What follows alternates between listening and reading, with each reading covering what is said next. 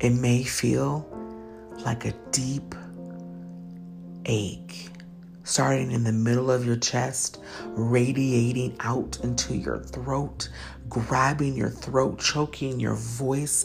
You have no words. The deep sadness, the collective grieving our community is doing right now. We are tired. We are exhausted. Most want to run from their grief. Most of us want to hide and pretend it's not there or cover it. I'm here to say the only way over grief is through it. Take these moments to feel the grief.